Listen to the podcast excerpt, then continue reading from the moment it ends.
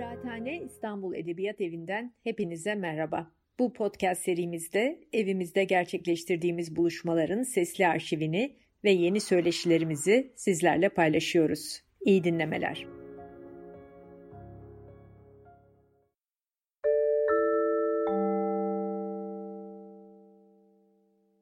İyi akşamlar.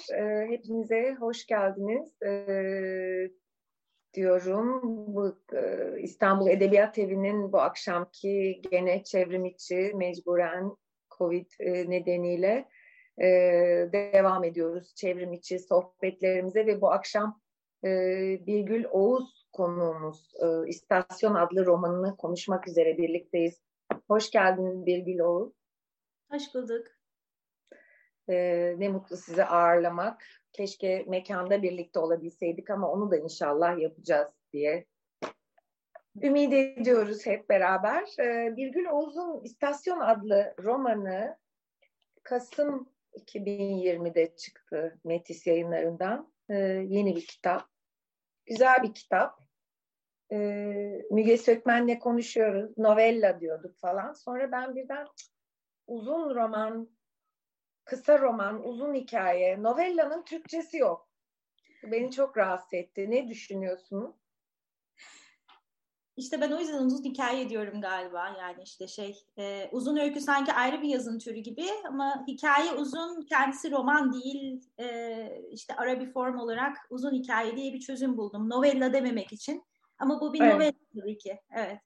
Evet ama uzun hikaye burada bence doğru değil. Bu aslında bir kısa roman. Çünkü roman inşası ve yapısı var bu kitapta. Hikaye inşası yok bence. Biraz ukalalık edeyim. Adı da istasyon enteresan.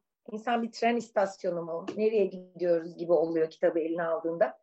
Ben birkaç saat önce Yunanca dersinden çıktım. Biraz ukalalık edeyim. Bütün bu istasyon, station, stasyon, bütün Avrupa dillerinden Yunanca'dan gelmiş. Stasi, stasi durak demek Yunanca. Ee, aslında durak buradaki asıl anlam ama istasyon böyle daha çağrışımlı. Ee, bir ada romanı bu. Adada bir ev. O evde bir istasyon evi. Neyin istasyonu onu da tam anlamıyoruz. Belki bir sığınma evi mi? İnsanların gelip geçici olarak sığındıkları bir ev sığınma evi gibi geldi bana bir an. Birgül ne diyorsunuz? Sığınma evi deyince böyle çok kadın sığınma evi e, gibi bir şey düşünülüyor. O, oradan da kaçmak için herhalde istasyon ev dedim. Böyle bir tür örgüt evi gibi de düşünülebilir. İstasyon ev de olabilir, sığınma evi de olabilir. Zaten gerçekten ne üdüğü belirsiz. E, evi açık tutan da kimin geldiğini de bilmiyor. Bilmek zorunda da değil. Aralarında hatta bir ilişki olmaması bekleniyor falan. Hani böyle bir formatı var. Çok basit. Zaten bilmemek üzerine kurulu. Ben de onu öyle bıraktım. Zaten karakterim de hiç ilgilenmiyordu. E, ne işe yaradığıyla hani bu evlerin. ben, ben öyle bıraktım. Yani Deniz ne biliyorsa ben de o kadar biliyorum diyeyim. Evet, şimdi bu kitapta zaten e, hiçbir şey kendini pek kolay ele vermiyor kitabın kahramanı dahil, kitabın kahramanının adı dahil. Çünkü onun adının Deniz olduğunu çok geç öğreniyoruz. Ee, başka insanların isimlerini de geç öğreniyoruz. Ee, kendini ele vermeyi istemeyen bir e, üslubu anlatısı var. Ev tekinsiz bir yer. Yani tekinsiz bir hikaye bu. Ee, dolayısıyla istasyonun ne istasyonu olduğunu tam bilememeniz, e, bunun bir adı olması ve e, başkent diyorsunuz. Aa, ama İstanbul değil dolayısıyla İstanbul başkent değil ama bu denizi adası olan bir şehir. Daha ilk andan bir yabancılama, e, uzaklaştırma ve yabancılama işi biraz esrarengizleştirme tavrı var. Soyutlama, bir hiçbir yer çağrışımı. E, bunu e, tabii ki bilerek, isteyerek yaptınız ama gerçek anlamda bu yabancılamaya niye ihtiyaç duydunuz? Onu çok merak ediyorum. Yani e, çok işlevsel bir yanı vardı benim için yazarken. E, yani hikayenin e, kendi ruhundan başka bir şeyi e, işaret etmemesini çok istedim. Yani hangi dönemde, nerede, hangi ülkede geçiyor. E, çok e, bunlar ön plana çıksın istemedim. E, bu çok önemli oldu. O yüzden başkent ve ilçe gibi dünyanın neresine giderseniz gidin bulabileceğiniz işte e, hepimize hemen hemen böyle tanıdık gelecek bir ikilik kullandım. Bu da yani hem orayı bir hiçbir yere çevirmek için ama aynı zamanda tabii her yer olabilmesi için de e, bu karşıtlık. Zaten hani ilçe geçmiyor bile benim için önemli olan adaydı. Ama işte bu deniz nereden geldi? Yani başkentte değildi başka bir yerden geldi. Yani burası kısacası bir e, hem her yer olan hem hiçbir yer olan bir yer. E, her yerde geçebilecek bir hikaye. Zaten e, yazdıkça benim için de daha e, açık oldu ki e, tam bir e, bir bir e, çok bir iç dünya hikayesi oldu. Hı hı. Evet. E, yani Güzel. Çok çekinmedim açıkçası başkent derken de, ada derken de e, biliyordum yani bunların Ankara'da ada yok ki falan e, denebileceğini. E, ama çok da önemli olmuyor galiba hikaye için. Başkent mi değil mi, nerede, ne değildir falan. Bence önemli ama güzel bir yabancılama bu. Yani beni yadırgattı. Sonra pekala dedim. Yazar benle bir oyun oynamak istiyor. Ben de bu oyuna katılayım. Hmm. Bu muydu amaç? Herhalde bence işleri kolaylaştırmak istedim kendim için. Yani bir şehir belirtmek istemedim, bir durum belirtmek istemedim, belli bir e, akademiden çıkarılma, e, belli bir ülkede spesifik bir şekilde herhangi bir akademiden çıkarılmış bir insanı işaret etmek istemedim. Sadece kendini birdenbire durduk yere hiç tahmin etmediği bir yerde bulmuş bir insan.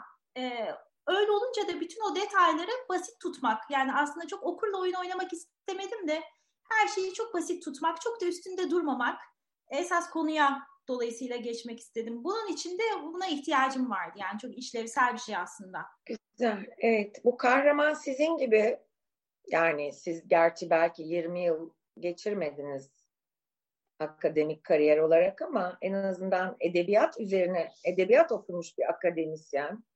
Evet. 20 yıllık bir kariyer birdenbire yıkılıyor bilmediğimiz bir nedenle üniversitedeki işinden çıkarılıyor. Gene tekinsiz bir ülkedeyiz. İnsanların pek güvencesi yok, onu da anlıyoruz. Ee, biraz öfkeli ama bir yandan da bunu bir fırsatmış gibi bilip bir arkadaşının ama gene çok uzaklaştığı yıllar içinde bir arkadaşının yönettiği bu istasyon evine gidiyor başkentteki adada. Ee, çok fazla uzatmadan ben aslında size bir ricada bulunacağım. Kitaptan bir bölüm okuyalım. Siz okuyun hatta lütfen.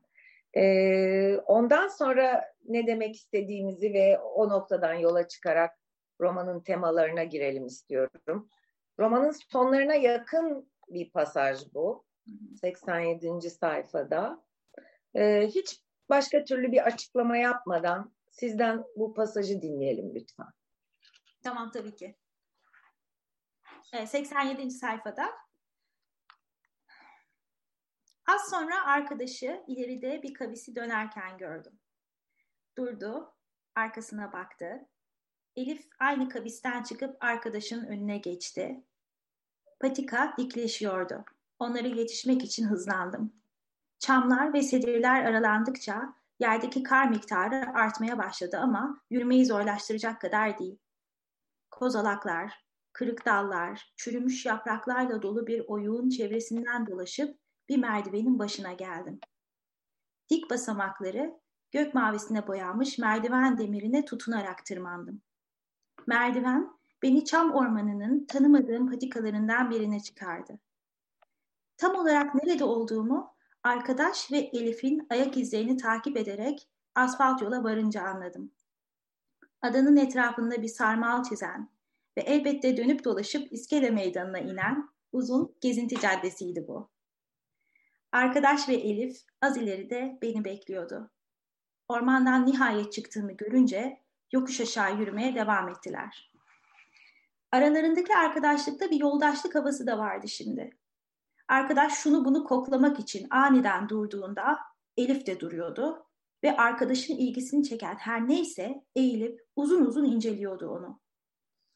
Elif Ara ara ağaç dallarından kar alıp dizine bastırmak için durduğunda arkadaş Elif'in epey önüne geçmiş, aralarındaki mesafe epey açılmış olsa bile derhal geri koşup burnunu yaralı dize yaklaştırıyordu. Her ikisinde de bir başkasına eşlik etmenin mutlu uyanıklığı ve eşlik edilmenin hoşnutluğu vardı. Birbirlerine güveniyorlardı. Birbirlerine kılavuzluk edebilirlerdi. Birbirlerine teslim olabilirlerdi. Birbirlerine istediklerini verebilirlerdi. Belki bazen veremezlerdi ama çoğu zaman verebilirlerdi ve genellikle veriyorlardı da. Birden kimsenin bana böyle güvenmesini beklemediğimi, hatta bunun fikrini bile abes bulduğumu fark ettim. Başkaları için değerli şeylerin elimden bir daha fırlayıp gitmeyeceği ne malumdu. Kendi sularıma kapalıp baş aşağı batmayacağım ne malumdu. Arkamda bütün kapıları açık unutup durduk yere öylece kaybolmayacağımın garantisini kim, nasıl verebilirdi? Orada düşüncelerim bıçak gibi kesildi ve hem tanıdık hem yaban bir boşlukta belirsiz bir süreliğine asılı kaldım ta ki uzaktan adımı işitinceye kadar. Çok güzel. Teşekkürler Birgül. Bu pasajı okumanızı istedim özellikle. Çünkü benim açımdan bir okur olarak bu pasaj o ana kadar insanlarla ve hayatla bağ kurmaktan büyük ölçüde vazgeçmiş. Yaşadığı acılar nedeniyle biraz donuklaşmış. Öfkeli, içine kapanmış. Bağ kurmayı neredeyse unutmuş ya da istemeyen bir kadının buzlarının erimeye başladığı ve yaptığı hataları düzeltmek üzere daha farklı bir yola girdiği bir kırılma noktası bu o kişinin hayatında ve romanda. Onun için istedim. Doğru mu düşünüyorum? Evet, öyle. Yani e, benim için de birkaç kırılma noktasından biriydi bu. E, romanı yazarken birkaç önemli şey oldu. E, ama işte artık bu bölümdeyken, bu bölümün sonunda o özellikle o çağrı yani kendi adını işitmesi sanki Aynen. böyle kez e, dışarıdan bir çağrı alıyor gibiydi ve biraz kalıyor. E, orada küçük bir aydınlanma yaşıyor herhalde. E, işte o aydınlanma sonra onu e, işte işte bir başkalarıyla bağ kurabilmek için belki işte bir şey değişecek içinde bir şey kırılıyor. Sanki minik bir çatlak oluyor da içeri ışık sızıyormuş gibi geliyor bana orada. Evet. Önemli güzel bir dönüşüm noktası. Şimdi bu arkadaş adını taşıyan canlı aslında bir müddet sonra anlıyoruz romanın başlarında daha doğrusu biliyoruz anlıyoruz ki terk edilmiş bir köpek.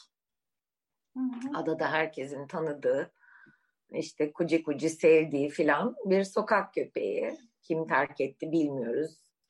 Ee, Elif de e, o eve işte benim sığınma dediğim neyse yani istasyon evine bu durak yerine gelen 12 yaşlarında bir küçük kız e, kahramanımız Deniz kendi meseleleriyle çok e, iç içe olduğu için bu küçük kızla güzel bir bağ kuramıyor başta.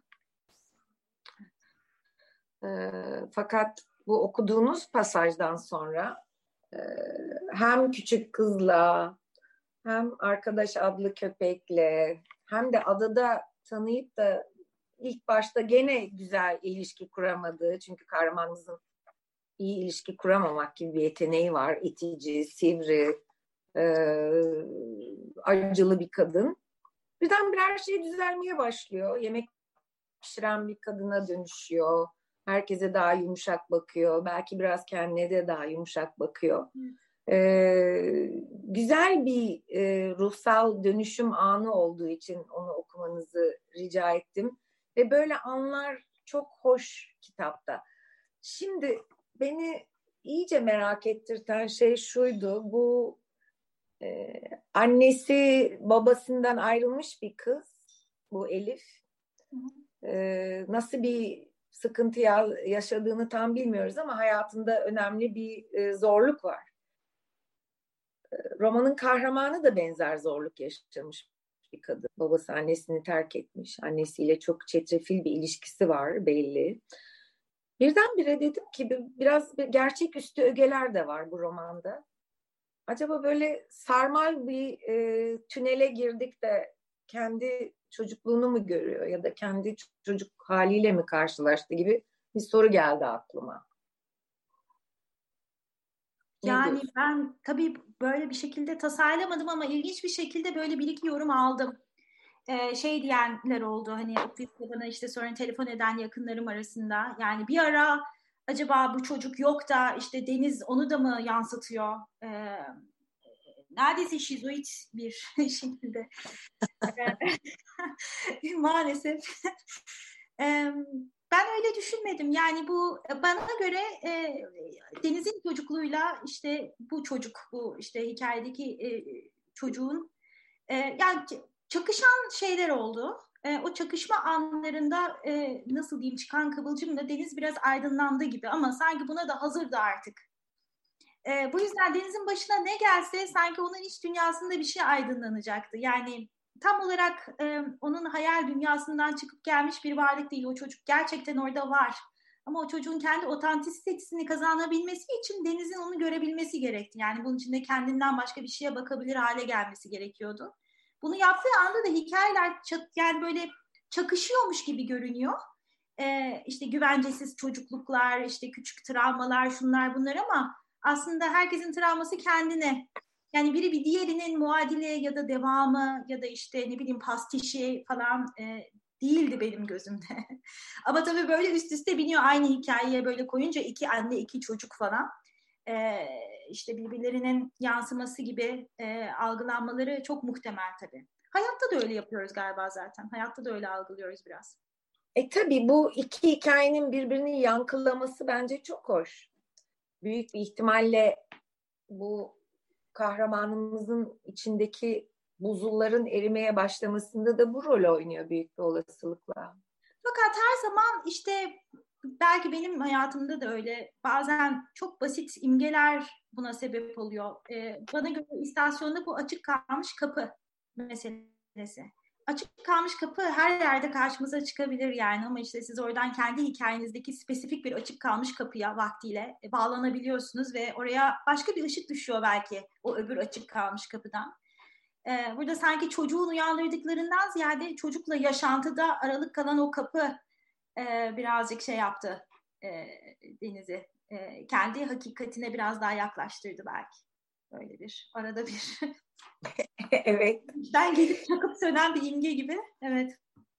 E, zaten e, neredeyse e, alegorik diyebileceğimiz tam değil ama yani sembollerin, çağrışımların, yankıların e, çok e, iç içe daireler gibi rol oynadığı bir roman bu.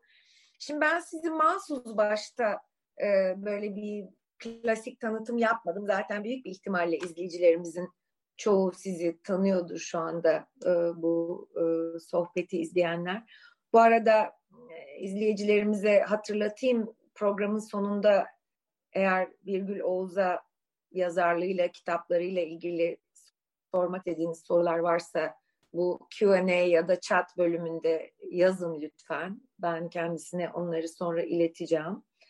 Ee, şimdi Birgül siz Bilgi Üniversitesi'nde hem karşılaştırmalı edebiyat lisans programını bitirmişsiniz hem de kültürel incelemeler yüksek lisans programını bitirmişsiniz. İlk öykü kitabınız Varlıktan Çıkan Fasulyenin Bildiği Yaşar Nabi Nayır öykü ödülünü almış. İkinci kitabınız Hah Metis'ten çıkan ilk kitabınız. Hikayeler 2014 Avrupa Birliği Edebiyat Ödülünü almış ve 8 dile çevrilmiş. Ee, bir arada Iowa Üniversitesi'ne bağlı uluslararası e, yazı yazma programına katılmışsınız. Onu size sonra sormak istiyorum.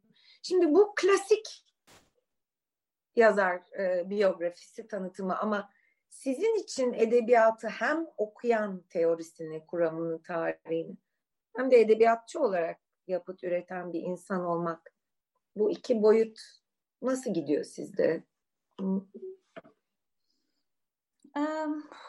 yani şey... iki, iki ayrı kimlik gibi misiniz yoksa ikisi birbiriyle devamlı ilişki halinde mi?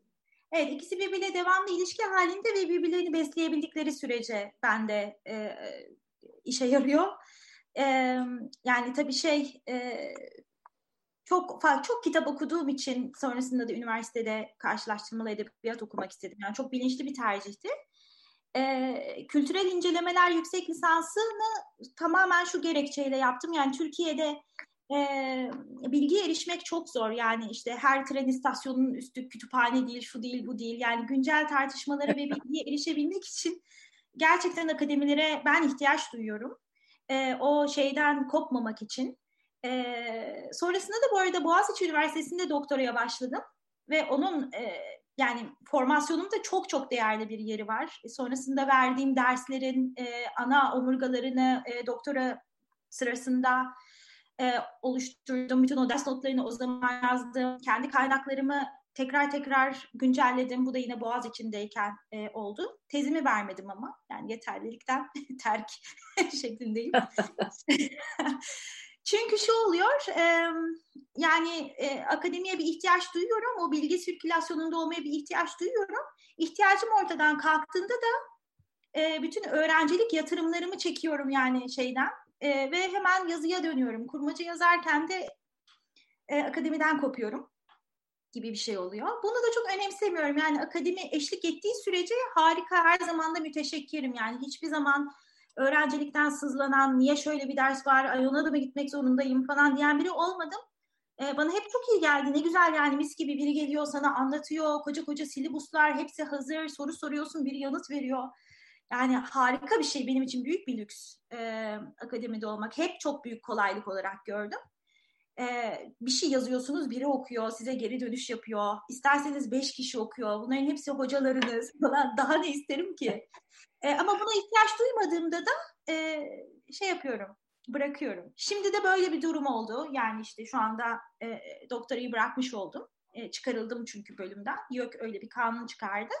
Ama belki sonra tekrar eğer canım e, ne bileyim e, bir konuda çalışmak isterse ve bir af çıkarsa yine kesin geri dönerim. Çünkü e, az buz değil yani sırf bunun için örgütlenmiş bir kurum var neticede e, ve onun çok önemli olduğunu düşünüyorum. Bana hep çok eşlik etti. Yani, evet faydalı. yani istasyonun kahramanı Deniz'in akademiden aldığı yarayla sizin gerçek hayat hikayeniz arasında ufak bir değme var öyle mi? Tam değil. Bence Deniz e, benim tanıdığım bir yerden e, olsun istedim. Yani ziraat mühendisi yapamazdım Deniz'e. Ziraat mühendisi olsaydı eğer işte e, o cümleleri nasıl kuracaktı? İşte çok şey bir sözcük haznesi var bence Deniz'in. E, geniş e, ve duyarlı bir sözcük ve e, duyarlılık e, haznesi var. Böyle geniş bir yelpazesi var. E, öyle bir dil yordamı var. Bunu ikna edici de kılabilmek için e, öyle bir şey koydum oraya e, edebiyatçı olsun bu dedim yani sözcük işi de sözcükleri olsun. Bir de küçük bir pasaj var zaten kitapta yani dersleriyle ilgili kendi verdiği derslerle ilgili bütün o küstahlığıyla tabii ki yine konuşuyor ama e, şey biri eğitimci ruhlu biri değil maalesef. eğitimci ruhluysan başkalarıyla iletişim kurman gerekir yani onu yapamıyor.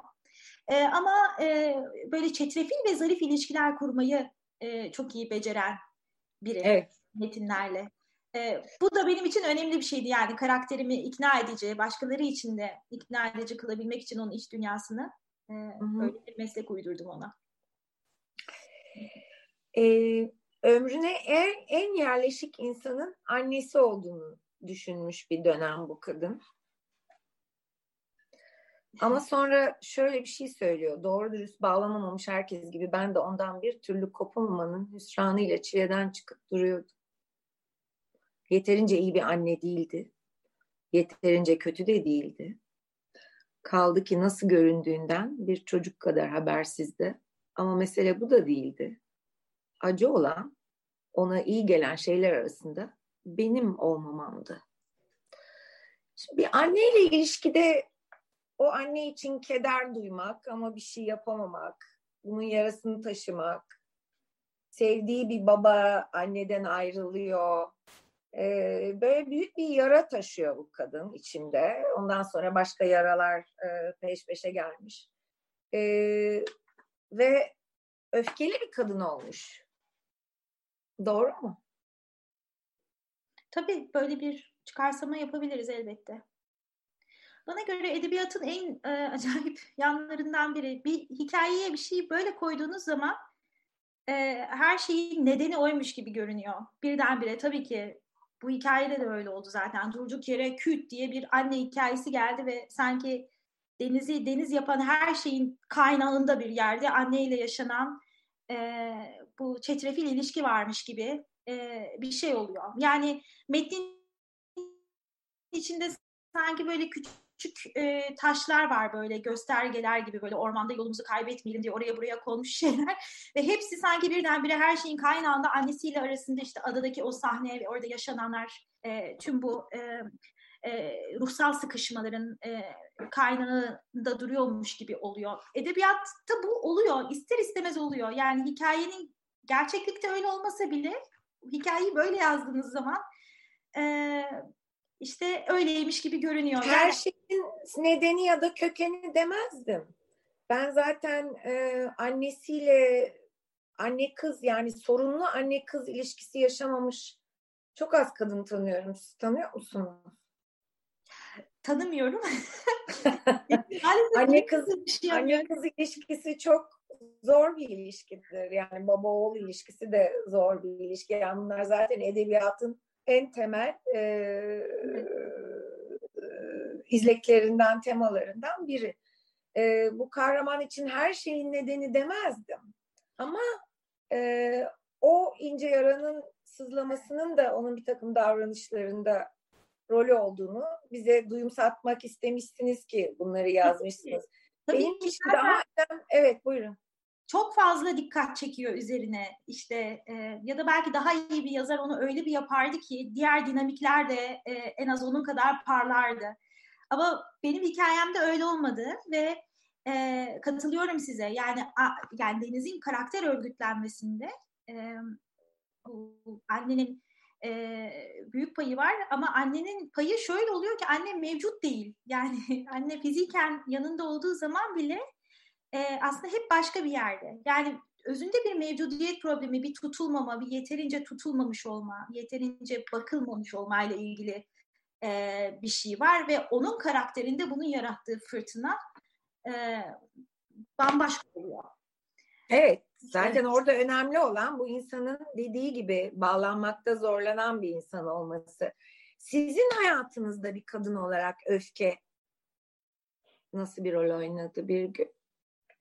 Of, zor soru yani. Ben çok öfkeli bir genç kızdım. Öfkeli bir genç kadın oldum. Hala öfke sorunlarım var. Kadın olup da Türkiye gibi bir ülkede hele öfkeli olmamak zaten çok zor bir şey. Evet. Ama öfkeyle ne yaptığımız önemli. Ee, sizin hayatınızda pozitif bir rolü oldu mu? Kadınlık öfkesinin. Of çok zor. Yani öfkede bir sorun yok da galiba öfkeyle nasıl ilişkilendiğimiz çok önemli oluyor. Ee, öfkeyle kurduğumuz bağın falan iyi işlenmesi lazım. Ben herhalde hayatımın son 6-7 yılında e, bu konuda daha içgörülü oldum. İçgörülü olunca, mesafe alınca duyguya, yani hem duygunun birazcık dozu düşüyor hem de duyguyla daha verimli şeyler yapabilir hale geliyor galiba insan. Yani hüsrandan da bir şeyler öğrenmek, işte e, belki ne bileyim e, öfkeden o kadar da korkmamak, öfkeyi gösterebilmek ama tabii hedefini şaşırtmadan onun. E, ama bu çok çok çok zor bir şey. Yani öfke hep en derinde. Ben hatta yani bazen e, herhalde sözcüğü derinleştirmeye çalışıyorum. Agresyon diyorum yani ya da böyle e, çok garip bir saldırganlık e, olarak da çıkabiliyor öfke. Ama şey diyebilirim, şimdilerde en azından yani her zaman öyle değildim ama e, öfkenin e, üzüntüye dönüştüğü, hani böyle rüzgarın yönü değişir de birden bir ılıklaşır ya da bir soğur, bir değişme anı vardır. Tıpkı onun gibi. Öfkenin üzüntüye dönüştüğü anlarda e, çok büyük bereket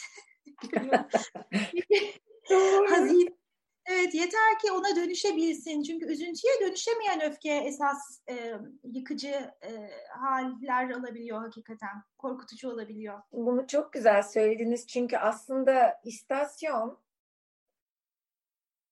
bir kadının öfke duraklarından öfkenin ötesinde bir yere geçişinin de bir hikayesi. Yani burada bir öfke portresi var. Evet var. Doğru.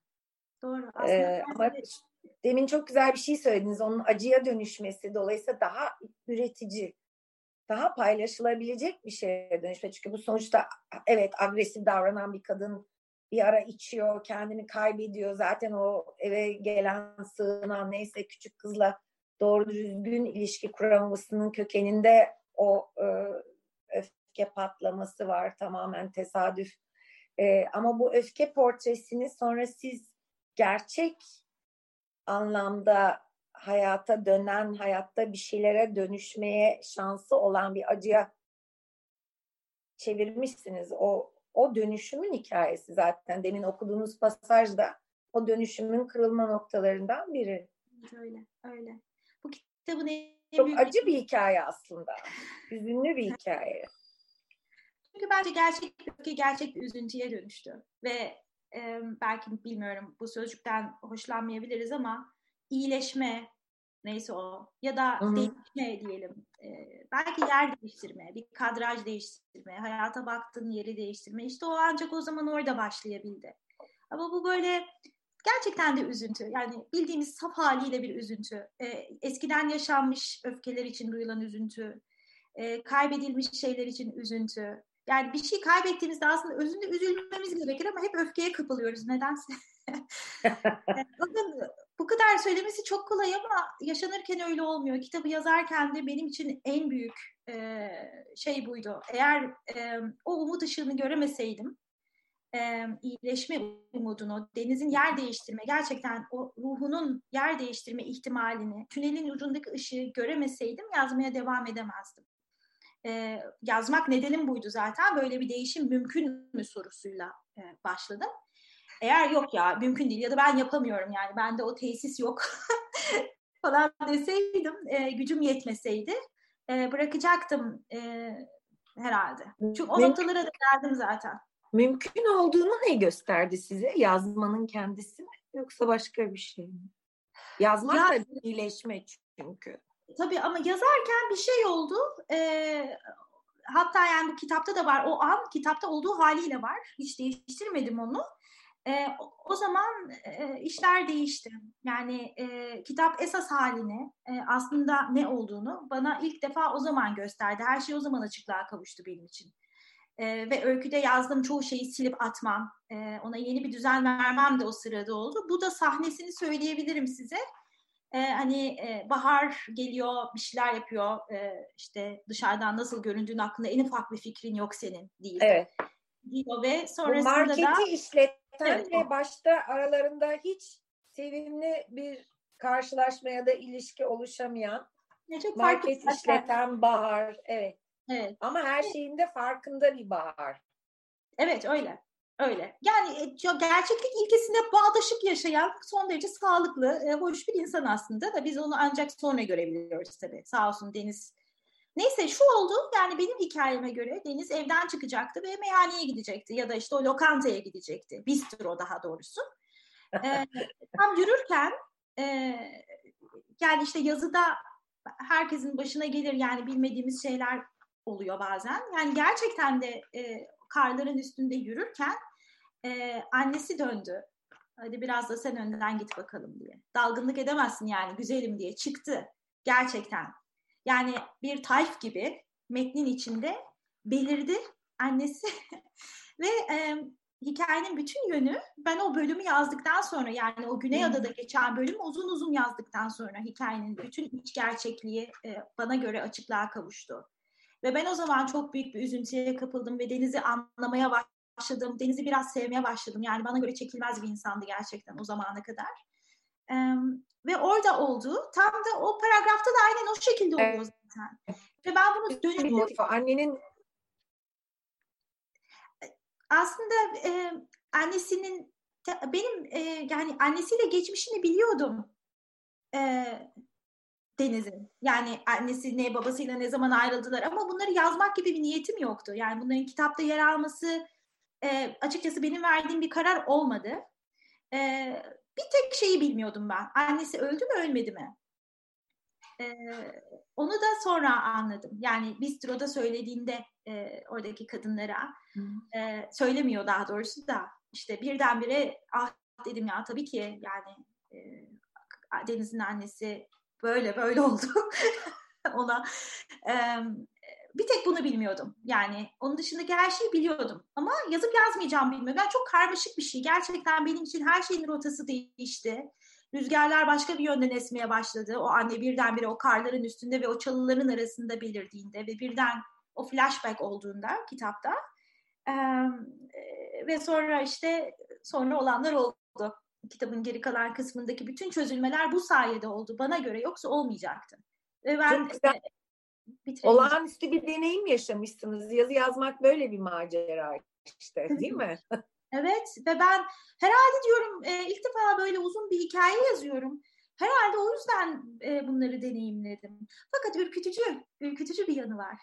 Çünkü sanıyordum ki ben e, kendimi yani böyle ayak bileğimden bir halatla sanki kuyuya sarkıtıyormuş gibi hissediyordum her sabah. Sarkıtıyorum kuyuya ve belli bir saatte kendimi yukarı çekiyorum. E, fakat bu bilinmezlik gelince birdenbire hiç de tasarlamadığım bir pasaj hem de uzun uzun yani başladığında e, birazcık serseme döndüm. Biraz sarhoş gibi oldum.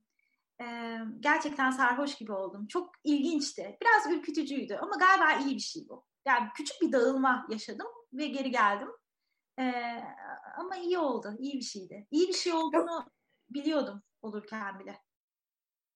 Çok güzel anlattınız. Şimdi yazı yazmayı düşünenler iyice yazı yazmaya heveslenmiştir. Böyle bir macera yaşamak için. İnşallah. Ama yazmak, yazmak tabii ki böyle tehlikeli bir şey. Ama oradaki o annesinin belirme e, motifinin tabii çok önemli bir şeyi var. Orada benim çok önemsediğim bir mesele var. Hı. Hayata göstermemiz daima göstermemiz gereken özen ve dikkat. Aa. O dalgınlıktan annesinin kastı o. Benim gözümde en azından. Çünkü acı çeken bir insan, öfkeli bir insan, e, üzüntülü ve o üzüntüyü nasıl yaşayacağını tam bilemeyen bir insan, e, hayata gösterdiği dikkatten eksilterek, kendine zarar vererek çünkü hayata dikkat göstermemek aslında dini anlamda kastetmiyorum. Bunu büyük bir günah. Acı çektiğimiz zaman bu günahı işliyoruz bazen. Sonra bedelini ödeyip geri dönüyoruz tekrar hayata. Yapacak başka bir şey yok. Çünkü bu kahraman da aynı şeyi yapıyor. O dikkat ve özen çok benim için önemli ve felsefi bir konudur bu. Herhalde sizde de öyle çağrışımları olan bir konu diye düşündüm. Bilmiyorum doğru mu? Yani böyle bir anda kalmak gibi e, anlıyorum evet. e, ve kalamamak sonra. E, iki yönlü düşünüyorum. Yani anda kalmayı her istediğimizde aslında hayatta olmak, orada o sırada olup biten her şeyi duyumsayabilmek. Dolayısıyla onu hayatımıza ve kendimize katmak istiyoruz yani. Çok önemli bir şey. E, ama bir yandan da Deniz'in durumunda sanki kendi varlığını hayata iliştirmeye çalışıyor. yani o kadar kopuk bir yanı da var ki e, değil ki onun anda kalmak e, kendisini ana iliklemek minik bir şekilde. Yani böyle karşılıklı e, bir şey. Sanki ona böyle tutunuyor can simidi gibi. E, onu içine alıp genişlemektense ona can simidi gibi e, tutunmak. Belki sonra belki sonra anda kalabilecek ama şimdilik can simidi gibi böyle bir bir state of emergency. Pardon acil, acil durum. Evet. Şey gibi gibi böyle evet. Sevdiğim bir yanı daha var bu karakterin. Çünkü bana benziyor. Kendime benzettim. Ee, çünkü kendine zarar vermenin de sınırlarında dolaşan bir insan bu. Evet. çok rahat patolojik bir şekilde kendine zarar veren bir insana da dönüşebilirmiş dönüşmemiş. Ee, ama böyle işte ben de öyleyimdir Gençken daha çok öyleydim. Eşyayla kavga ederim ben. Oraya buraya çarparım. Kızarım eşyaya niye karşıma çıktın diye. ee, öfkemi eşyadan alabilirim bazen öyle yani hani e, o gerçeklikten kopma eğilimi hayata gösterilmeyen dikkat vesaire dediğim bütün bunlar aslında çok önemli felsefi konular.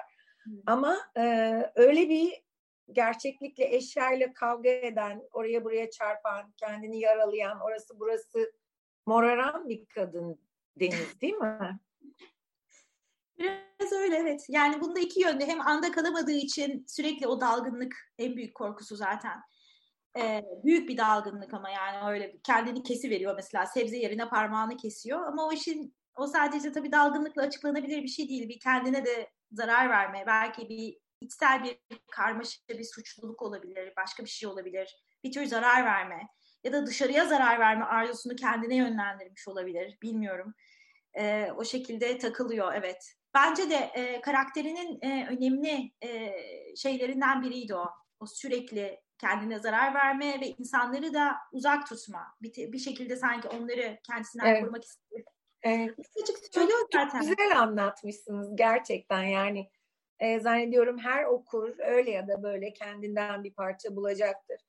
E, şimdi adı kadın dolu. Başka böyle o sizle konuşuyorduk hani iki tane polis bir ara bir şüpheyle onu durduruyorlar. Onun dışında pek erkek görmüyoruz. Şey çok komik tabii o Leyla denilen e, lokantada hmm, e, lokanta diyor kız e, kadın bistro diyor gayet ters bir şekilde çok hoşuma gitti yani küçük sihirli mizah anları da var fakat bu kitapta asıl önemli olan böyle bir hikayeyi içine yerleştirdiğiniz biçimi, biçemi, şimdi biçem deniyor değil mi?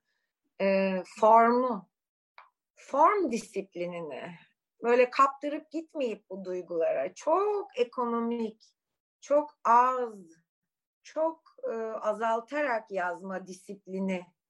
İlk kitabınızda da bunu hissettim. Hatta ilk kitabınız yani ben ikinci kitap aslında ilk kitap diyorum devamlı yanlış olarak kusura bakmayın. Yani Hah adlı öykü kitabınızda da neredeyse şiirsel, müzikli, onomopotapia mı derdik İngilizce'de edebiyat dersinde buna yani seslerle çok enteresan bir ilişkiniz var. Belki vaktimiz kalırsa ona da değiniriz. Ee, çok enteresan bir e, yazma ekonomisi azaltması var sizde. Bu baştan beri böyle miydi? İsteyerek mi böyleydi? Yok yani yıllar önce böyle değildi. Sonra birden e, 28 yaşımda sanırım aniden e, o çok e, radikal bir şekilde bu dönüşümü yaşadım. Yani çok çok yavaş yazmaya başladım. Şimdi bunu da değiştirmeye çalışıyorum aslında. Çünkü bence e, böyle mükemmelliyetçi, sanki mükemmel bir şey arzu edilebilirmiş ve mümkünmüş gibi böyle bir mükemmelliyetçi bir yan çıktı ortaya. Sanırım e, e yani çok damıtarak yazıyorum ve büyük olasılıkla e, bir sürü şeyde hasar vererek, e, bir sürü şeyi de sterilize ederek e, ilerliyorum e, bunu yaparken. Farkındayım. Yani şöyle söyleyeyim hani bu böyle bir çok çalışkan olmakla, çok çalışkan olmak gerçekten hakkını vermekle bir cümlenin e, mükemmelliyetçi olmak arasındaki ayrımı e, bence kaybedebiliyorum ben. Bu önemli bir ayrım bence. E, yazarların çok dikkat etmesi gereken bir şey. Genelde çoğu yazar obsesif hatta kompulsif falan oluyor maalesef. Böyle bir durum var. E, ben de öyleyim e, tabii. E, yani şey yapamıyorum açıkçası. Çok yavaş yazıyorum. Çok fazla çalışıyorum. E, yazdıklarımın da önemli bir kısmını bırakıyorum. Yani yaklaşık e, her yazdığımın ancak üçte biri falan kalıyor geriye diyeyim uzun çalışma e, süreçlerinden sonra. E, o kadar yavaş yazıyorum ki editlemek çok kısa sürüyor. Bir iki ay içinde rahatça. O da başkaları okuyor da bir şey görüyor da falan o şekilde editliyorum. Bu iyi mi kötü mü hiç bilmiyorum. Ama kesinlikle yüceltmeye de böyle birazcık şeyim, e, direncim var yani. E, değiştirmek istediğim bir şey biraz. Sanırım e, korkak bir şey yapıyor bunu içimde böyle bir... iyi ya da kötü demek zorunda mıyız? Her yazarın bir... Evet doğru haklısınız. Kendine özgü bir özelliği vardır. Kimisi çok yazmayı sevmez. Ben biraz mesela uzatmayı sevenlerdenim. Siz daha ekonomik yazıyorsunuz. Şimdi ben ben yorulduğum için biraz bu kadar çenem düşüyor bu konuda. Hayır yani bu çelişkileri bize yansıtıyor olmanız güzel bir şey. Hoş e, bir yazarın mutfağı kitapların geri planından yansımalar almak her zaman hoştur okur için. E, iki kitabınız arasında, Hah adlı öykü kitabınızla İstasyon adlı roman arasında belli bağlar çarptı benim gözüme. Belki birbirine yakın zamanda peş peşe okuduğum için. Ee, ha kaybedilmiş bir babaya duyulan, baba için duyulan yasla alakalı birbirine e, örüntülü hikayelerden oluşan bir kitap. Ki mesela onun Suruhu adlı üçüncü bölümünde Day diye bir hikayeniz var. O hikayeyi okurken zaten sizin aynı zamanda ritimle, sesle e, ne kadar ilginç bir ilişkiniz olduğunu yer yer şiirsel bölümler de var bu kitapta. Gene aynı ekonomi var, aynı az ve kısa yazma.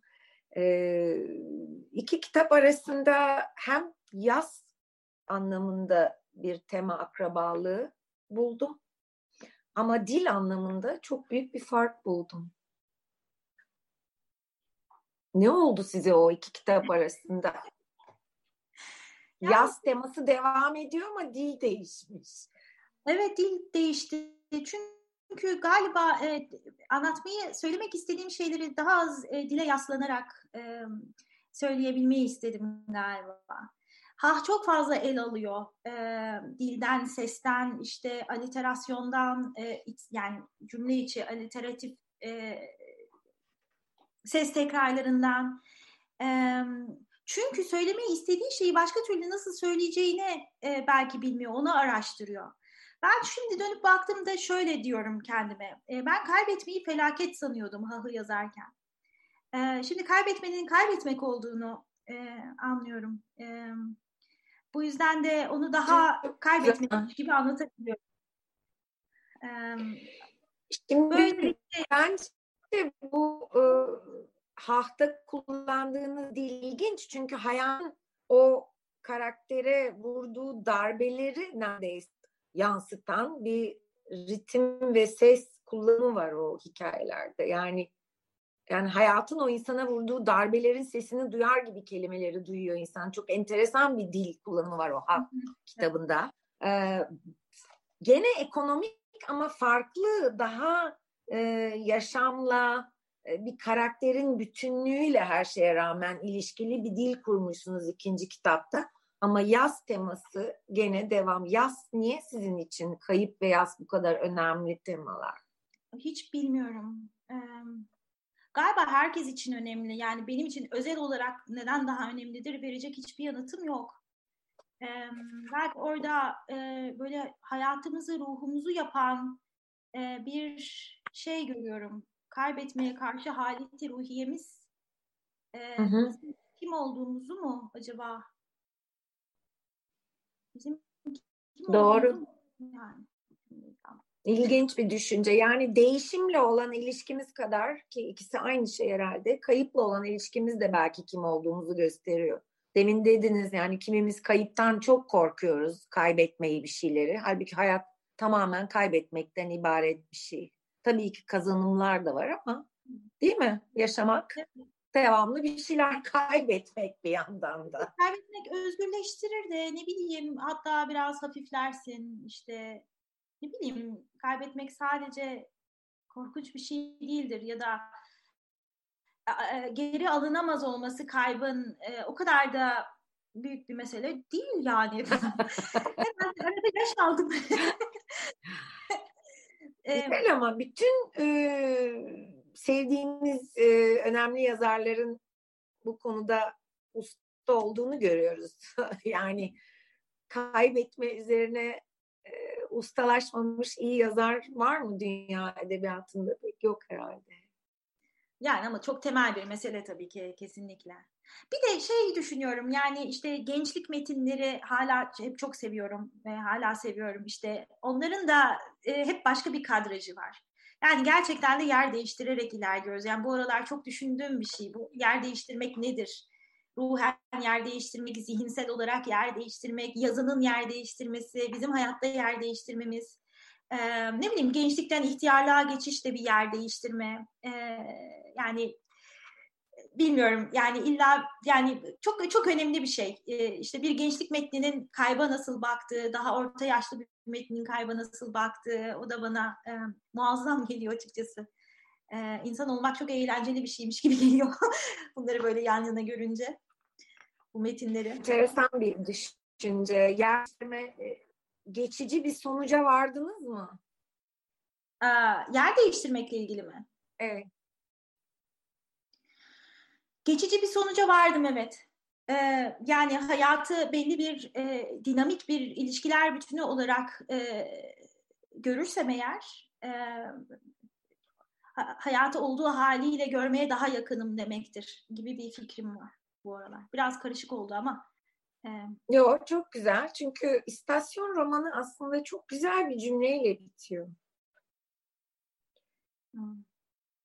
Arkadaşı dönüyor. O da iskeleye yakın bir yerde bekliyor. Yanında da meşhur köpeğimiz arkadaş. Nihal'i adaya getiren yolcu motoru kayalık burnu dönüp limana girdiğinde biz de arkadaşla oturduğumuz yerden kalktık. Birlikte yan yana uzundur seyrettiğimiz o resmin içine girdik. Hı. Resmin içine girmekten bahsediyoruz biraz da değil mi yer değiştirmekle yani evet. hayat dediğimiz o resmin dışında duran deniz sonunda bütün acılara rağmen resmin içine girmeye karar veriyor. Yer değiştirmeyle ilgili geçici vardığınız geçici sonuç da buna benzer bir şey. Benziyor.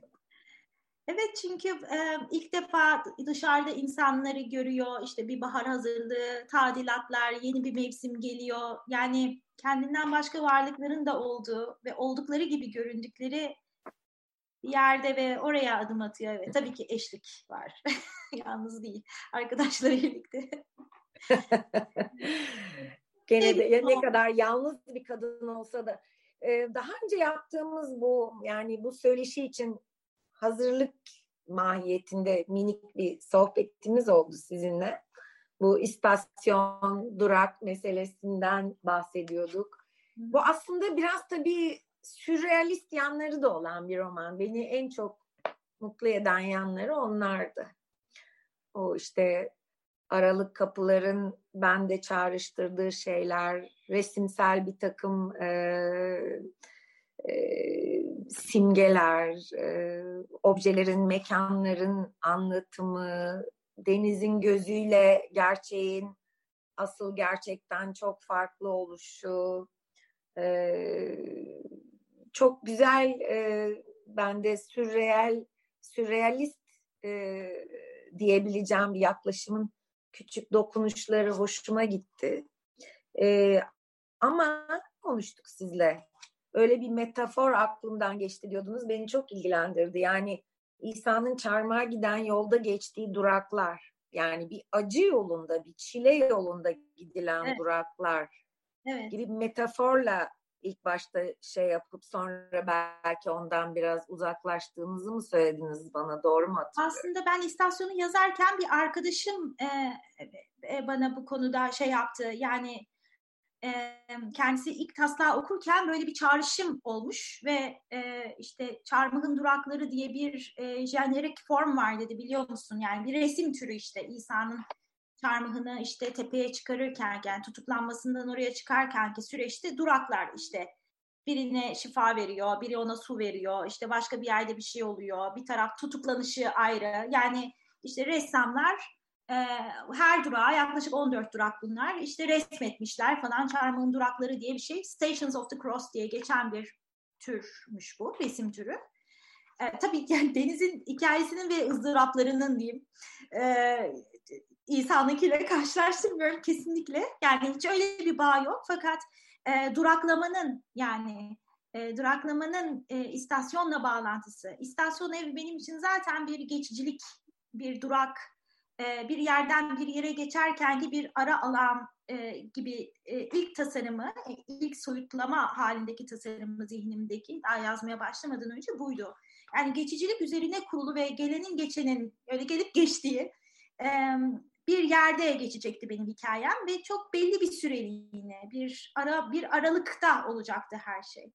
Fakat sonrasında yani tabii ki istasyonun kitabın adı o anlamda o yüzden istasyon ama e, arkadaşımın bu söylediği şey bende aynı zamanda duraklama, bakma ve kitabın tamamına yayılmış olan resimselliği de böyle başka bir şekilde hmm. e, sağladı. E, Çok güzel. E, o şeyi hatırlattı bana. E, Hilmi Yavuz'un kendine çarmıhlanmış olma metaforu vardır. E, bir şiir kitabı da. E, e, yani aslında o çağrışımla her insanın kendine çarmıhlanmış bir varlık olduğunu hatırlattı o metafordan bahsetmeniz bana. Bu da aslında öyle bir hikaye. Onu bize gösteren, hatırlatan bir hikaye. Of, o da çok sertmiş. Çok sert bir metaformuş gerçekten. Ama bakıma düşünürseniz doğru yani kendi kimliğimize çarmıhlanmış gidiyoruz işte hayat boyu bir yerlere. Ee, yalnız tabii son olarak şeyi de sorayım size az önce bahsettik biraz ama e, yani bütün bunlara rağmen bunun bir hikaye olduğunu yaptığının da edebiyat olduğunu asla unutmayan bir yazar var karşımızda. Bu ilginç geldi bana form sizi saran bir şey belli ki seviyorsunuz orada barınmayı, formla ilişkiniz güzel. Çok savaşmıyorsunuz formla. Yok. E, hatta sezgisel olarak e, ona çok hakimim yani. Çok büyük bir sezgiyle geliyor bana. Genelde de değişmiyor. Daha yazmaya başlamadan biliyorum. Görüyorum yani onu bir bütün olarak. Ee, yazarken tabii ki değişiklikler oluyor. Kesinlikle olmuyor demiyorum. Hatta bu metinde çok önemli bir şey oldu işte az önce konuştuğumuz annenin ortaya çıkmasıyla birdenbire. Fakat gerçek formunu esas o zaman kristalize oldu ve çok da değişmedi. Yani e, seziyorum yolunda kavga etmiyorum evet. Zaten o forma izin verdiğim için oluyor, yazabiliyorum. Doğal bir şey mi sizde bu güven yoksa edebiyat la kuramsal olarak, akademik olarak uğraşmanızın da getirdiği bir katkı var mı? Yanıt vermem çok zor. Çünkü çok fazla çalıştım ve çok fazla metnin metin üzerine dersler verdim. Üç buçuk hmm. saatlik uzun analiz dersleri ve yıllarca ve çok sayıda metin var.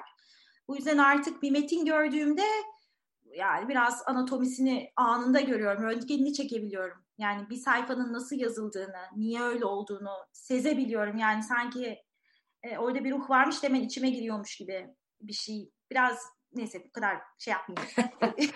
Formula yani, iyi bir ilişkiniz var yani. Bu sizin doğal haliniz diye kabul edelim bunu.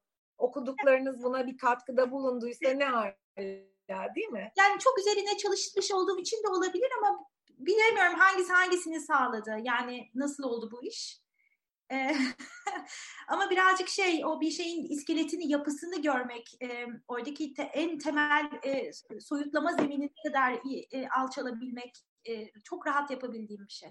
Yani evet. böyle bir özelliğim var diyeyim. İyi şarkı söyleyemiyorum ama bunu yapabiliyorum. çok güzel.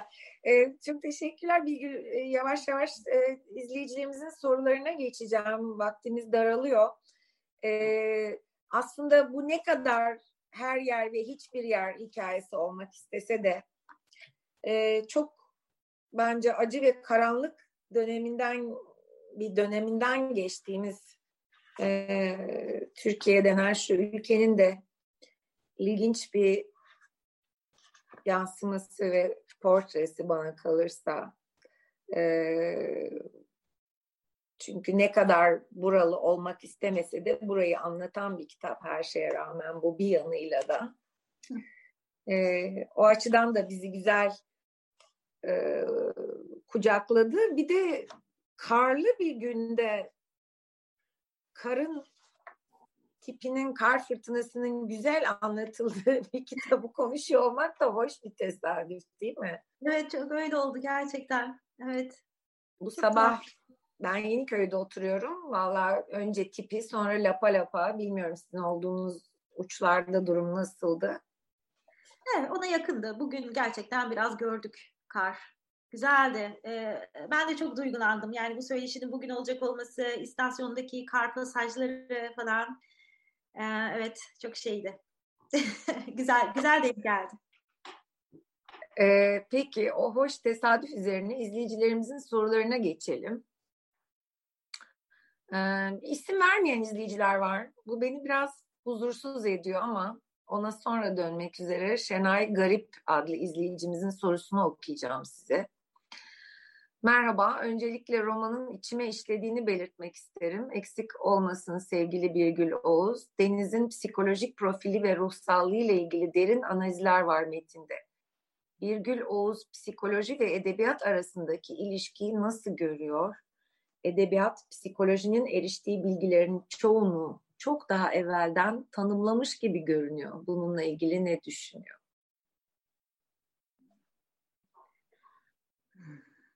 Yani edebiyat psikolojinin yaptığını çok önceden yapmış diyor Şenay Hanım. Herhalde doğru bir tespit bu ama siz ne diyorsunuz? Yani bana göre zaten felsefe falan da edebiyatın alt türü. yani, doğru. Ben evet. de aynı fikirdeyim. Evet yani fen ve edebiyat sonra ayrışmışlar. psikoloji falan yani şey e, neyse yani e, çok beslendiğim metinler tabii e, çok şey öğreniyorum. E, psikanalizden, e, bütün o metinlerden. Ama edebiyat için nasıl desem e, insan araştırmasıysa eğer özünde zaten dille yaptığımız bir şey. Yani dil araştırmasıysa da yine insan araştırması gibi oluyor. Kendi ruhsallığımızın e, böyle e, bazen kendi ruhsallığımızın yarattığı bir şey gibi geliyor bana dil. E, çok anlamsız bir cümle kurdum. Yo bence gayet doğru bir cümle kurdunuz. Şimdi onun devamı gibi sorular var. İsimsiz sorular bunlar. YouTube'dan yansıdığı için mi acaba isim yazılmamış bilemiyorum ama e, aslında cevabını verdik bile kısaca geçebiliriz. Sizce Deniz'in kavuştuğu bu iyileşme hali tamamen rastlantısal mı? Yoksa Deniz bir şekilde sezgileriyle mi buraya geldi yoksa bilemez miyiz? Bunun cevabını verdik bile. Tabii ki rastlantısal değil. Sezgileri çok güçlü gerçekten Deniz'in e, ama cesurdu da bence. E, e, hmm. Ve çok derindi ve çok onun Deniz'in en büyük gücü diye düşünüyorum. E, mü müthiş bir çağrışım haznesi var. Yani o, o çağrışımlarıyla ve o sezgileriyle e, ilerleyebildi. Bir önceki soru için de onu diyebilirim belki. Yani dille, çağrışımla dile çekerek yani e, ilerlediği ilerliyorsak eğer kendi ruh sağlığımızın en karanlık yerlerine de e, belki biraz daha yaklaşabiliyoruz bu sayede. En azından bir atıfta bulunuyoruz. Yani ona bir sözcük veriyoruz, onu bir şeye benzetiyoruz ve elimize alıp e, sağına soluna bakabileceğimiz bir şeye dönüştürüyoruz. Bir form veriyoruz ona sözcüklerle. Ee, hani belki Doğru. edebiyat psikolojiden aldığı, el aldığı ya da psikoloji edebiyattan el alıyor olabilir ama her iki alanda da konuşmak, dile getirmek e, ve onu mümkün mertebe iyi bir şekilde dile getirmek çok önemli iyileşmek için.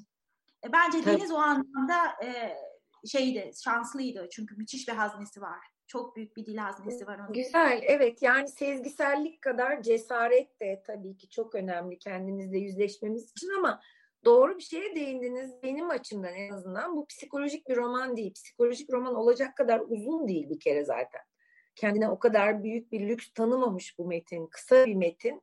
Bu aslında felsefi bir metin. Öyle mi düşünüyorsunuz? Evet. Çünkü acının felsefesini yapıyor. Yani tamam kadının duygularını falan okuyoruz ama psikolojik bir roman olsaydı 100, 106 mı kaç sayfa? Dur şimdi. Kaç sayfa bir? 103. en son öyleydi.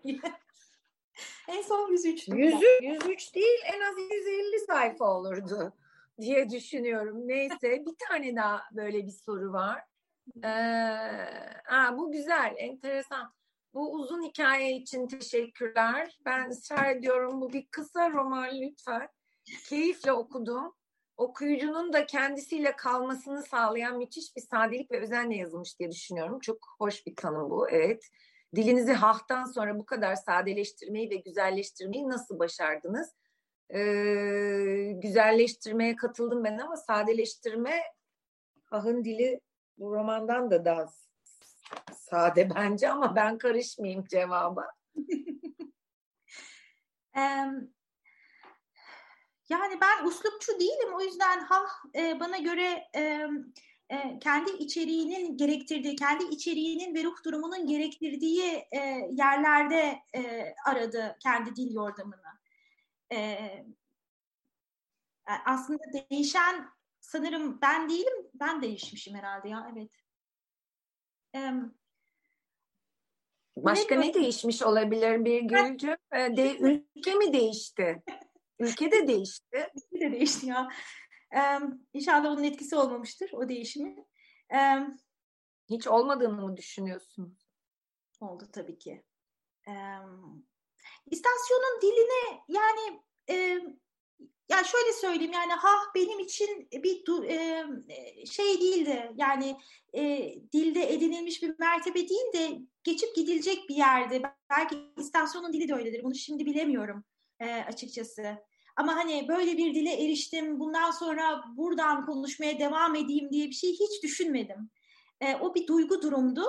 E, oradan geçerken e, o dille e, e, konuşarak geçtim Hah'ı yazarken.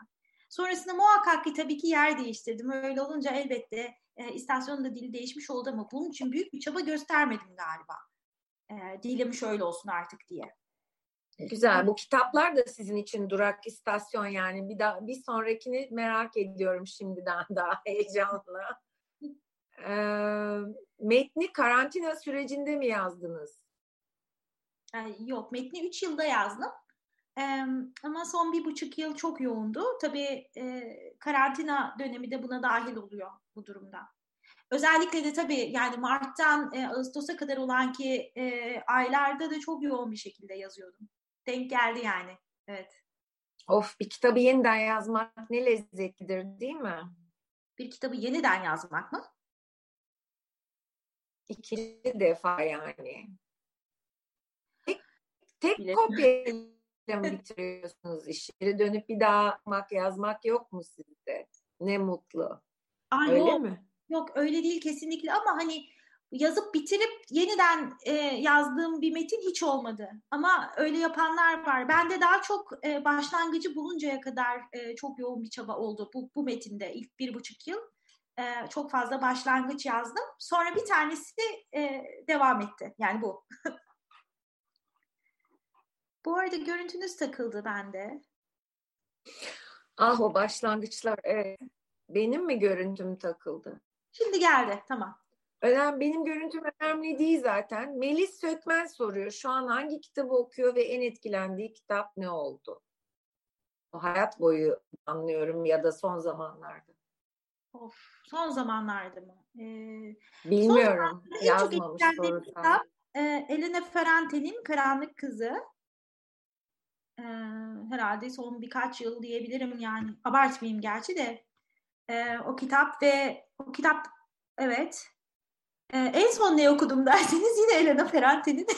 Ama çünkü o yeni çıktı. Yetişkinlerin Yalan Hayatı. Ee, evet. onu bitirdim.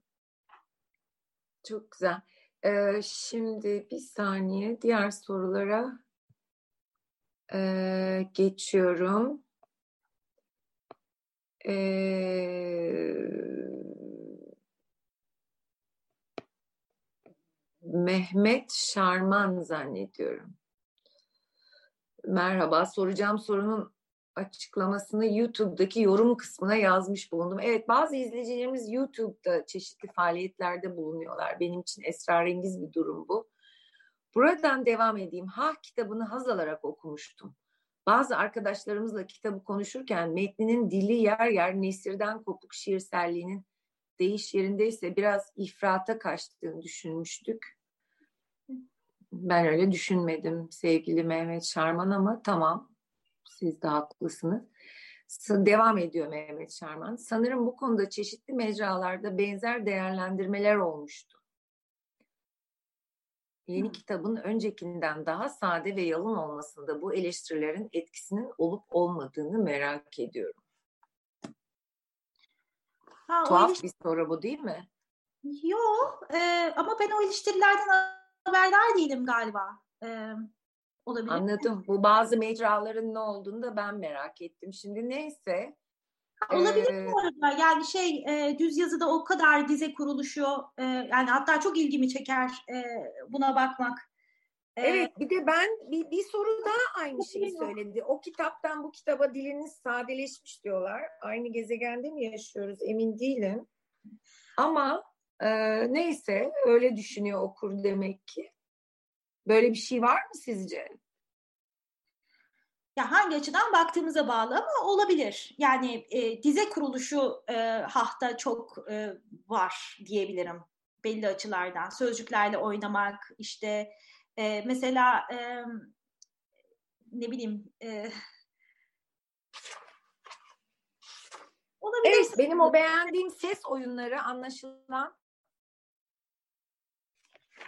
yani o ses oyunları bizim yani bana göre hepsi e, farklı kanallardan iletişim kurma çabası. Dilin çeşitli yanlarını kullanarak ama bunlar illa anlam değil daha da.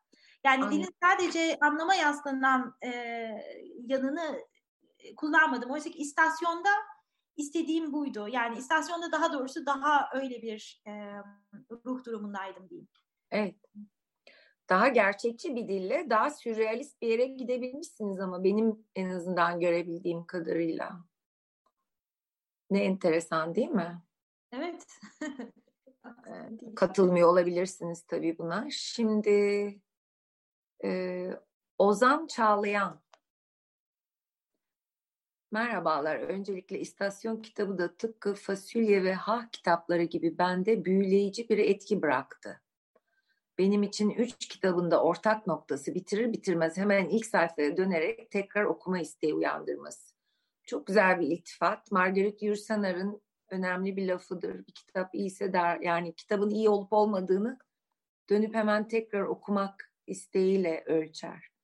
Devam ediyor Ozan Çağlayan. Buna ek olarak istasyon bende karantina günlerinde sanki dışarı çıkıp sakince geziyormuşum gibi ferahlatıcı bir keyif de verdi. Şimdi ünlem, eğlencelik bir sorun var. Bistro'daki Suna ve Ayla karakterlerinin isimleri Atıf Yılmaz'ın Dul bir kadın filminden mi esinlenildi? Sevgiler. Yok. İstasyondaki isimler e, yok ama Suna ve Ayla yani gerçekten e, Türkçe'de her isim çok anlamlı ya yani böyle e, böyle alegorik gibi oluyor. Bir, bir karaktere isim verdiğiniz anda böyle bir alegorik yaratık yaratmışsınız gibi oluyor.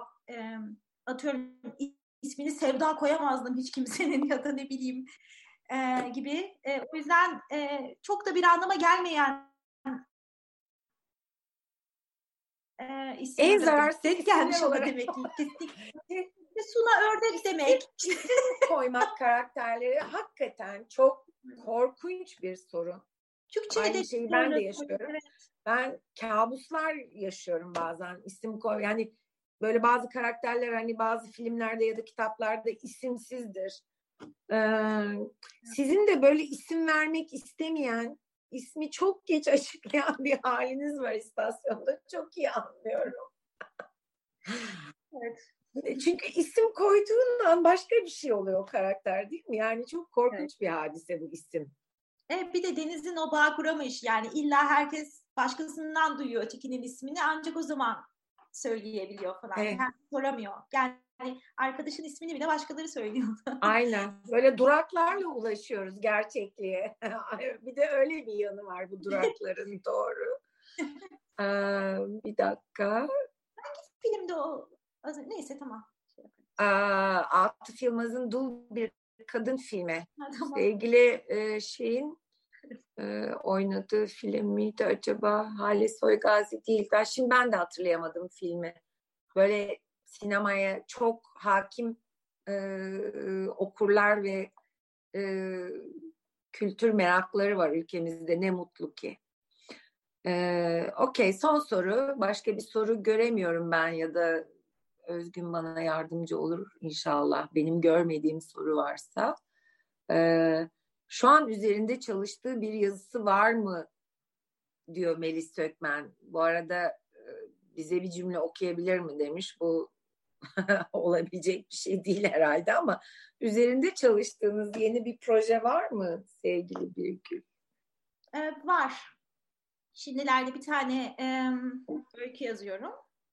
E, yeniden. E, onun dışında da e, böyle bir fragmanlar halinde düşünmeme e, olanak tanıyacak bir e, denemeler yazacağım işte e, önümüzdeki aylarda da. Bir de onun ön hazırlığını yapıyorum. Ama daha böyle oturup yoğun olarak e, çalışmaya başlamadım o denemelere. Şu an öyküyle uğraşıyorum. Güzel. Deneme heyecan verici bir haber. Deneme çok sevdiğim bir tür benim. Ee, yani bir soru geldi bir dakika. Esra Akgemci. Ee, dakika. Sizin romanınızdan bir alıntı yapmış. Sayfa 74 diyor. Bazen bir şeyin dışarıda dinmesi gerekir. Bazen bir şey dışarıda diner. Bazen bir şey ancak dışarıda dinebilir. Bu cümleler bana kitabın tüm ruhunu yansıtıyor gibi geldi. İstasyon kendisiyle yüzleşme konusunda insanı cesaretlendiren ve aralık kapılardan korkmamak gerektiğini hissettiren bir roman. Sizi de bir okur olarak böyle cesaretlendiren romanlar ve yazarlar oldu mu? Ya, muhakkak ki hep oldu, çok oldu. O isim vermek çok zor ama. Ama hep oldu. Hatta galiba hayatımın her döneminde muhakkak bir iki tane oldu. Ee,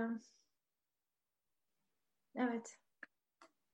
Yani böyle bir çok çarpıcı hani çok sevdiğiniz bir yazar gel- geliyor mu aklınıza? Tabii. Mesela Margaret Yourcenar bunlardan biri. Elena Ferrante kesinlikle son yıllarda bunlardan biri. Hı hı. E, Karl Knausgaard e, çok esinleyiciydi. E, belki şey diyeyim yani e, iyice gençliğimde ve hala da e, Ferit Edgü, e, Orhan Pamuk, e, sonra Sema Kaygusuz. Hı hı. Yani güncel olarak da yazan aynı zamanda e, ve çok esinleyen, çok şey öğrendiğim e, yazarlar. Sanırım var yani sürekli değişiyor bu. Aa bir de tabii öf, esas o Marilyn Robinson. Marilyn Robinson'ı çok çok Çok seviyorum. enteresan bir ortaklık yakaladık sizinle. Dili çok saydam kullanan bir yazar. Marilyn Robinson değil mi? Evet. Çok evet. Ben çok hoş. Gerçekten bir hayran oldum. Evet çok müthiş bir yazar. Ee, Orhan Pamuk'la sizin aranızda bir akrabalık buluyorum ben. Yazar olarak. Sadece güzel kar anlattığınız için değil. ee, ama e, anlatılan hikayenin onun temellendirildiği metaforların ve o kahramanın dünyasının biraz böyle kapalı bir e, işte benim o hafif sürrealist yansımaları olduğunu söylediğim gerçekliğe farklı bakan kapalı bir mekanda ya da kapalı bir mikrokozmosta işte bu romanda ada ama o mikrokozmos bir insanın duyduğu umut, acı ya da bir duygunun içinde de kapanmış ya da saklanıyor olabilir. Böyle bir e, dünya yaratma arzusu anlamında çok akrabalık buldum Orhan Pamuk'la aramızda. Katılır mısınız? Ay yani çok güzel şey bir övgü. Ee, teşekkür ederim. Ee, yani bir atmosfer biraz biraz o depresif kendi içine kapalı e, şeyi anlıyorum. E, belki ben şey derdim özünde ne yapıyorum yani e, bakılan şeye kendi bakışımı ya da işte karakterin bakışı demeliyim aslında. İşte istasyonda öyle. Deniz'in bakışı baktığı her şeyde çok e, aktif, çok belirleyici bir öge olarak var. E, yani tamamıyla bir e, iç dünyasını yansıttığı bir e, yer gibi dünya. Otantisitesi olmayan o yüzden. Yani her zaman Deniz'in e, iç dünyasına bağlı, böyle ona bağdaşık, onun uzantısı gibi bir e, dünya. Benim için de zaten onun oradan ayrışmayı yazmak e, çok önemliydi. Belki o anlamda bir ortaklık olabilir evet. Bence Orhan Pamuk'ta da bu çok var. Yani karakterlere dünyaya nasıl bakıyorsa, o kara ne yansıtıyorsa e, o karda bize oradan öyle yansıyor. E, çok izlenimci bir şey yani. Zaten e, şey e, bilmiyorum yani Orhan Pamuk'a izlenimci diyebilir miyiz ama izlenimci yazarları çok sevdiği ortada tabii. Orhan Pamuk'a izlenimci diyemeyiz ama sizde öyle bir arayış var galiba. Bence var. Öyle bir şey söylemiştiniz bana bir ara. Yani Deniz özellikle Deniz e, gibi bir karakteri yazıyorsam eğer e, bana göre e, o metin tabii ki ağır sağlam izlenimci olsa iyi olur. E, Deniz'in iç gerçekliğini ancak öyle kaldırabilirdim çünkü bence. E, çünkü gerçekten baktığı şeyde e, kendi fırçasının e, izlerini falan görüyor sürekli. Onları seyreden biri Deniz. Ama teknik olarak da e, yani sadece yazım yazım tekniği ama aynı zamanda insan ruhuna gerçekliğe nüfuz etme yöntemi olarak sizin için önemli mi izlenimcilik? Hani Virginia Woolf'u düşünelim. Hani noktacı ressamlar vardır, puantilist. Evet. Virginia Woolf aslında puantilist bir yazar. İzlenimci Aynen. bir yazar. Evet. Ee, işte yok işte bilinç akımı falan derler ama hikaye o bilinç akımı yani bence tamamen anlamsız bir şey Virginia Woolf'u tarif etmek için. Ee, James Joyce bilinç akımını kullanıyor. Evet ama Virginia Woolf'un yaptığı çok farklı bir şey. Bence de öyle. Bence de Virginia Woolf bir izlenimci ve Virginia Woolf bir izlenimci olduğunun bilincinde olan bir izlenimci. İşte bu Deniz Feneri'nde en sonunda zaten Lily Briscoe diye bir ressam hmm. vardı. Böyle izlenimci resimler yapar. çok şey yani. E, bunun farkında olmak çok önemli. Çünkü o zaman ancak o zaman e, karakterinin gördüğü dünyayla senin yazdığın dünya en azından bir mesafe alabiliyor. Ayrışıyorlar birbirlerinden ve daha güzel bir edebi deneyim oluyor belki. Karakter içinde, yazar içinde. Evet. Orhan Pamuk'la ortak olan yanınız o son cümle. Hani uzundur seyrettiğimiz o resmin içine girdik. Hangi resimdeydik ki oradan çıkıp başka bir resmin içine giriyoruz falan diye böyle uzayan sorular sorulabilir. Evet. O oyun yani kur, kurmacadaki oyun tarafınız benziyor biraz Orhan Pamuk'a. Ama demek ki izlenimci bir yanınız da var. Var bence. Sevdiğiniz çok, bir yan mı o? Çok, çok seviyorum ve izlenimcilerin e, bu estetik buluşu bana e, 20. yüzyılın e, temel yani görme biçimlerini çok köklü bir şekilde değiştirdi gibi geliyor.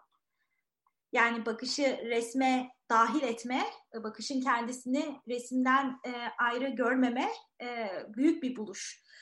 Yani Doğru. tabii sonra bu çok değişti falan ama bu çok önemli bir şeydi bence. E, gerçekçilik yani gerçeklik ve temsil arasındaki ilişki bağlamında çok önemli bir estetik buluştu. Tam bir estetik buluş hatta.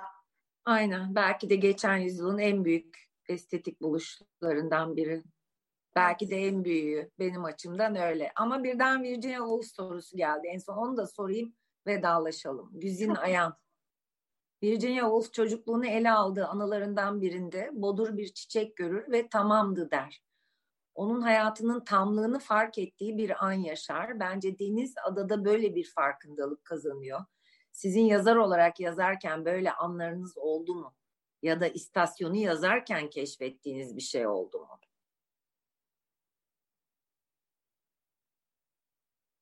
Oldu. Aslında bunu cevapladınız ama başka bir açıdan tekrar cevaplayın öyle vedalaşalım. yani e, e, bazı içsel değişimlerin e, sadece içeride değil dışarıda da gerçekleşebileceğini bazı bazı şeylerin ancak dışarıda da dinebileceğini belki ideal değil ama öyle de olabileceğini evet istasyonu yazarken e, idrak ettim. Çok güzel. Kimdi o meşhur yazar? Hiç kimse, hiçbir insan bir ada değildir der hani. No man is an island. Şimdi aklıma gelmiyor. Ha. Neyse. Önemli olan şu ki başkalarına ihtiyacımız var. İstesek de istemesek de. En azından pandemi bunu bize bir kere daha hatırlattı ve öğretti değil mi Birgil Oğuz? Evet öyle oldu. Öyle oldu. Dışarıda olmak zorunda çünkü başkalarına biz olmak için başkaları da olmalı. Değil mi? Onlara da başkalarına ihtiyacımız var. Ee, böyle güzel yazarlara da ihtiyacımız var. Tebrikler. Çok teşekkür ediyoruz bizimle olduğumuz için. Aa, John Donne. Evet Filiz Ay. Sağ olun John Donne meşhur. Hmm, teşekkürler hatırlatma için hiçbir insan ada değildir. Aynen. No man is an island. Filiz Ay teşekkür ediyoruz bu hatırlatma için. Size de teşekkür ediyoruz Birgül Oğuz e, bu güzel sohbetle bize konuk olduğunuz için bütün izleyicilerimize teşekkür ediyoruz. Bizi dinledikleri, katıldıkları için bu etkinliğe. Ee, dur birisi size bir şey söylemiş. Onu da İpek Şahinler. Ağzına sağlık bir gül diyor. Tanıdığınız bir dostunuz galiba. Evet. Bana da teşekkürler Nilüfer Hanım, sevgiler demiş. Bizden de size sevgiler İpek Hanım. Sevgili Birgül Oğuz çok teşekkürler. Ben çok teşekkür ederim. Çok bu güzel sorular için çok çok teşekkürler. Çok e, çok hoş oldu benim için de. İlk İnşallah. E, bir söyleşi oluyor istasyonla ilgili. E, öyle harika oldu. Çok sağ olun. Siz de sağ olun. Umarım bir dahaki sefere pandemi bitmiş olur, mekanda buluşuruz. İnşallah. İstanbul Edebiyat Evi'nde. Evet. Gerçek izleyicilerle, küçük odamızda. Evet. Ee, çok sevgiler.